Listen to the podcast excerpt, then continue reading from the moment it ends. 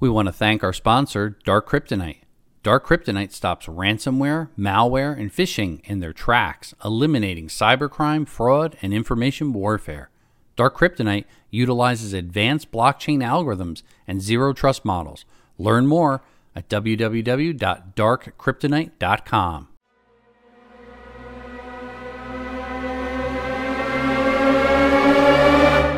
My guest today is the field CISO for Hyperproof and a senior member of IEEE. Kay McGladrey, CISSP, has over two decades of experience in cybersecurity and has served as a CISO, an advisory board member, and focuses on the policy, social, and economic effects of cybersecurity lapses to individuals, companies, and the nation. Hyperproof's mission is to help organizations demonstrate their commitment to upholding laws, standards, and ethical conduct to the communities through compliance operations software. Hey, Kayne, welcome to the show. I'm curious, what keeps you up at night? What's your cyber fear? Well, thanks for having me on the show today, Scott. And um, I have teenagers, so they definitely contribute to keeping me up at night, but not so much from a cybersecurity perspective.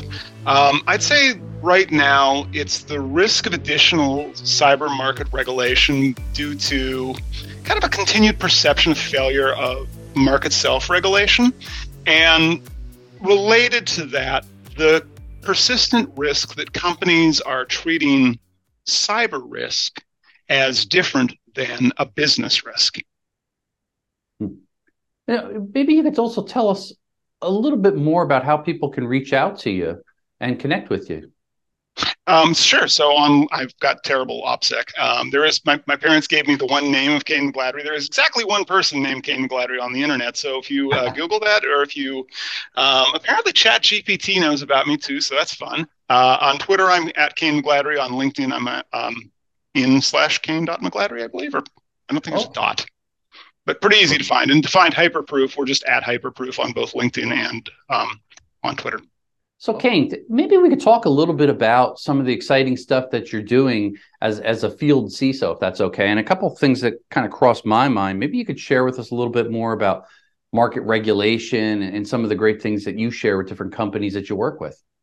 Sure. So, um, as a field CISO at Hyperproof, I'm responsible for a lot of, I guess you could say, outreach to other CISOs in the field, but also other security leaders in the field. And um, I'm not sure if I can talk. I'm going to talk about this, but because it's just between you and I, I'm not going to mention mm-hmm. anything sensitive. But I run a private, invite-only uh, CISO roundtable, um, oh. and I this may be the only media mention of it ever in the history of ever because a lot of CISOs don't have a community. They don't have people. And so, as a consequence, as CISOs, we end up feeling very um, kind of embattled by the amount of sales outreach we get. Like a lot of the email, a lot of the communications, a lot of the conversations we have have a commercial bent, and it's very hard to focus on what actually works. And combine that with the nature of your average CISO of, you know, typically a, a lot of imposter syndrome tends to roll into that role. And so there's this perception of that I don't know if I'm doing it right and nobody is actually telling me something trustworthy. So I'm working on actually providing that level of community um, to CISOs so that we can chat amongst ourselves about what actually is effective cybersecurity in the face of what we're seeing as an increase in you know, the, the, the market regulators right now are trying to drive towards the behavior. And we're not seeing that behavior recognized in business. And this is ultimately how you get ants, right? Um, we do, we're, we're, not solving the core problem. And the core problem often comes down to um, alignment between the CISO and the board or the CEO, uh, as opposed to what the current methodology is, which is the CISO reports to the CIO because I'm still not sure. Maybe because computers are involved. Like it, it, it feels like a conversation from 20 years ago, not from today, where functionally speaking, cyber risk is ultimately business risk. And so that's the other thing that I spend talking a lot about is around risk and how companies can be more effective at managing that, that business risk associated with the deleterious cyber effect. Um, something that I'm doing at Hyperproof as well is um, kind of putting my thumb on the scale around product design decisions, where I don't want to be overly prescriptive and get into consulting here because Hyperproof does make a software solution. Mm-hmm. However, I do believe we should allow companies to more effectively automate tying down which controls mitigate which risks so that a CISO or a board can make, or CFO can make an effective decision over which controls actually are worth having anymore. Because there's a lot of stuff out there in cybersecurity right now that is not as effective as it could be, or you're paying too much for what it is. And in today's macroeconomic conditions, I don't think that's an acceptable state of play. Yeah, yeah I, I do hear that often. I think it's a good point. And you kind of talked about that that business risk a little bit. Maybe you can even help us show, share some of the balance between business risk and security controls for, from your perspective and what you're helping customers appreciate. So I think that business risk is ultimately cyber risk, and companies that have separate risk registers for, you know, you've got your cyber risk one and you've got your business risk one. Um, if you combine that with the alignment of the CEO uh, has, you know, direct communications to the CIO, but the CISO doesn't, you end up in the situation where CISOs um, don't know why decisions are being made. They're being made apparently in a vacuum. So if you are a CISO and you believe that um, you're being unfairly treated because you don't know that the company is working on maybe a multinational expansion, or maybe they're working against market collapse, or any number of other business risks, that fragmented view of risk um, really drives poor security spending decisions. Uh, we did a, a report actually uh, just this year that found out one in two companies so half of the companies that managed um, security risk in silos from their business risk got breached in 2022. Now, that's not causality, but it sure feels interesting when you say that the companies that didn't um, have that fragmented view, but rather had a unified view of compliance and security risk, instead uh, I think it was only one in three got breached. Now, still, that's not a great number, one in three, but also last year was not a great year. And anything we can do to more effectively communicate risk to the stakeholders, but also to technical participants, um, I think really helps improve the situation for everyone. Um, I started this 20, oh geez, 25 years ago, I think now. I think I might have been doing this for about that, that long. It feels like a minute. And a lot of what I've seen over the course of that time is we have well-meaning security professionals, uh, myself included, who said, "Hey, this you should have probably have a password on that, or maybe we should have a device inventory, or all of these recommendations that technical people have been making for decades that are common sense recommendations, if you think about them, um, are now getting put into market regulatory requirements."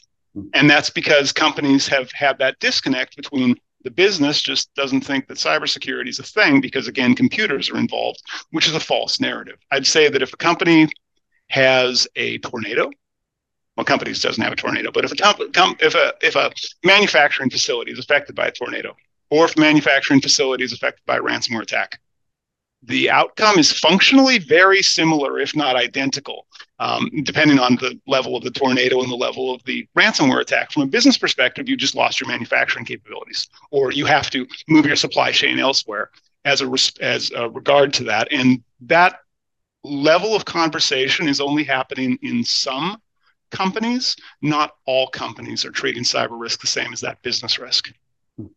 That's neat. Hey, I'm gonna throw it a bonus question just because I'm curious. Tell us, as a as a field CISO, what, what do you love about your job, and then maybe what do you hate about your job that you don't like that much? Um, great question. So I love talking to people. Um, okay. I, I have the the privilege of having had a long career in cybersecurity, and so I love mentoring people to try and bring new people into the field, but also to pro- try to provide um, counselor guidance to CISOs and other senior security leaders who, like, I've had the advantage of working across multiple industries and multiple countries and continents. So I, I like to think I have got a well-rounded perspective. Mm-hmm. I like to share that with people who um, need that alternate view on things. Um, I also love being able to work towards reducing the friction between the security team and the compliance team. Mm. Uh, and I say that because when I used to run executive advisory services, or when I was an auditor, or when I was a CISO at a defense industrial based company, I watched the same basic motion of the auditor asks for evidence, the internal team asks the security team for evidence. The security team go, you know, they've got 11 billion other things they're doing right now they don't have time to get you a screenshot so they start thinking that that compliance is a nuisance um, and so one of the reasons that i came to hyperproof was what if you could just automate that and say hey computer A needs a copy of the file off of computer B. This is like this is the year 2023. We should be able to copy a file. Or I was, you know, I watched interns burn themselves out reading evidence for sufficiency and adequacy, which is what are you doing? You're looking at a report, which is an Excel file to see if there's a no in some column or an X in some column. Again, this is this is stupid stuff that can be automated. And the reason that I came to Hyperproof is to help drive that vision forward so that security teams can then be more effective at doing security operations. Compliance teams can not chase them and then can spend their time on more creative interpretation and you know the, the things that take thought and intuition as opposed to just routine boring stuff. Um, I get excited and passionate about that and that ability to provide that perspective to the product team. Um, the other half, what don't I like about my job? Yeah. Um, actually have to think about that one. Um, I'd say I'm going to actually pause on this one and think, what don't I like about my job? We've got you stumped. Hmm. you may have a hard one there. Um, I was going to make a joke about the coffee, but um, I make my own coffee, so that doesn't work. Well, like while, while you're thinking about that, let me throw in one other one, and this is because I was talking to a lot of people recently about cybersecurity and jobs, and there's a lot of misreported things, so on and so forth. But what, mm-hmm. what kind of got you into cybersecurity? At least that that the start that really sure. got you. We'll go to that one after I, I, I. think I've got an answer for what I don't like about my job, uh, and then we can move to the um, next question of how I got started because that's a fun little story. Um, it's hard when you have a job that you love. What a problem to have, right? um, hmm. Oh, I think I, I, I think I know. Okay, I got it. I got it. Got a good one. I'm not going to name names, but I got a good one. All right, and uh, we're we're rolling, so we don't have to pause. No, no problem. In terms of what I don't love about my job, um, mm-hmm. there are a few professional organizations that we regularly work with to do presentations that have insanely early lead times for their materials. So I'm used to, uh, possibly as a consequence of having done executive advisory, you're finishing your PowerPoint the night before. Right, or maybe the week before, certainly not two months before. And I find that this, it seems to be a, a post pandemic um, tendency where lead times for please give us your draft and your presentation two months before an event. Um, I, I don't really like that. And the team that I'm privileged to work with for materials development causes us all to pull our hair out because if we want to refer to something that's current, how do you ever put it in the deck if it's going to be two months prior to some event occurring? Yeah, that's a good one. I can understand why you hate that, and they do too. Yeah. now, now, how about what what came what what got you into cybersecurity? If we, if we go back, sounds like a couple decades ago. What kind of got you got you going? so um, it's it's funny. I am a theater kid, so I was I was oh. taking theater all through high school, and I thought that I was going to have a fantastic career on Broadway, um, singing and dancing in musicals. I genuinely, seriously believed this, and then I went to college and found out that the likelihood of that was around zero. Um, and because theater gives you good improvisational skills, which I do think are a necessary business skill, um, I was able to pivot that into conversations, into, you know, let's do something with computers. And I uh, wasn't quite sure what to do at first around computers, but one of the first government contracts I worked on actually really showed me what I wanted to do. And to, to set it up, it was a, uh, a a government agency that was responsible for people's pensions. Um, and they're, um, they had a brand new data center, brand new facility that they'd put in. It was beautifully landscaped, brand new building, high security, high physical security. You know, they had um, they had doors that locked, they had blast doors inside to get into the data center, and I was working in the data center regularly, and like it had this very very buttoned up appearance, and it all kind of fell apart when you could walk up to the terminal in the lobby and there was no username, there was no password. And if you wanted to see your pension information, you could just see it right there. And if you wanted to edit it, you could edit it right there. Wow. And that at the time seemed kind of crazy because this is people's retirements we're messing with. And it was that lack of perception that somebody would do something malicious. It sounds very naive in today's world of, um, you know, bank collapses, cryptocurrency thefts, financial theft. But back in the day, that was considered to be fine because physical security was um, was key. Unfortunately, this was a connected this was a connected environment, and so it wasn't very hard to find a way into the system. That first exposure really gave me the the, the, the sense that there was something to do with cybersecurity.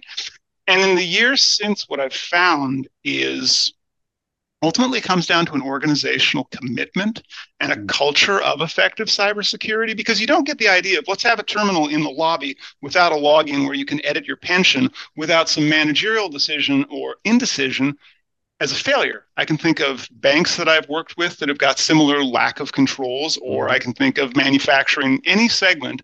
I can think of an instance, unfortunately, that because there has been a lack of perception that security is a necessity or that it's mitigating against an actual risk that's going to affect people. And that's where I get like, that's what bothered me about it at the time, I should say, is that if you take someone's retirement away, what are they going to do? Right. And you could do that maliciously, accidentally, or intentionally. Or if you want to give yourself a, uh, a boost to your retirement, same problem. Um, I've been working against that ever since. And uh, it's a sticky problem. It's hard and fun to work with. Yeah, I, I love that story. How got you into cybersecurity? Hey, maybe one final question, and, and, correct me if I'm wrong. I believe you you have a child or children. I have a, a son and daughter. Kind of curious if if the, the children out there, do you have anything you'd like to share to them when thinking about a career, maybe in cyber or maybe not? Any, any advice that you would share?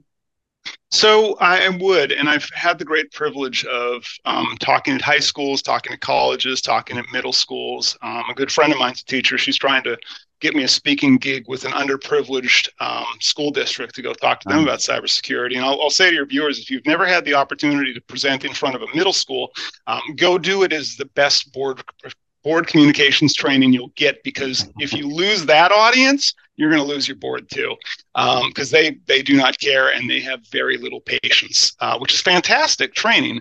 And what i'd say to kids these days is that cyber careers um, they pay well they pay well like a middle class salary with a two year degree right? Mm-hmm. and i think that that is ultimately the message that we can come to because it's not all hands on keyboard. I know people who work in marketing. I know people who work in sales, people who work in product design. Some people are coders, you know, the proverbial pounding their hands into the keyboard all day long, but not everybody does that. And when you look at other careers right now that you can go into where you spend two years in college, maybe get a certification on the side, and you're suddenly making $90,000 a year out of the gate that you can put right back into your own community's wealth there aren't a lot of other jobs that have got that quick return on investment. And I think that as you know kids start going to college, mine included, that's a conversation to have.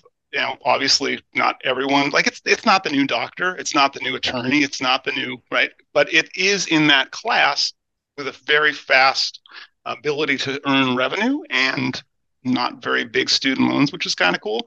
Plus, you're helping people right at the end of the day that's the other thing you're doing is you're Good helping point. your friends you're helping your community you're helping your coworkers i, I like that point because that is true because there's there's there's a sense of accomplishment there that you're you're doing something positive i always feel good and i tell people i'm fighting the bad guys the cyber criminals and even if i can help this much I, I feel good inside, and, and, and that's important. Well, hey, I really appreciate Kayne you, you spending some time sharing some of your insight and, and doing the great things that you do in the community helping everyone from young, keeping all of us safer. So th- thanks again for, for everything and, and joining our segment.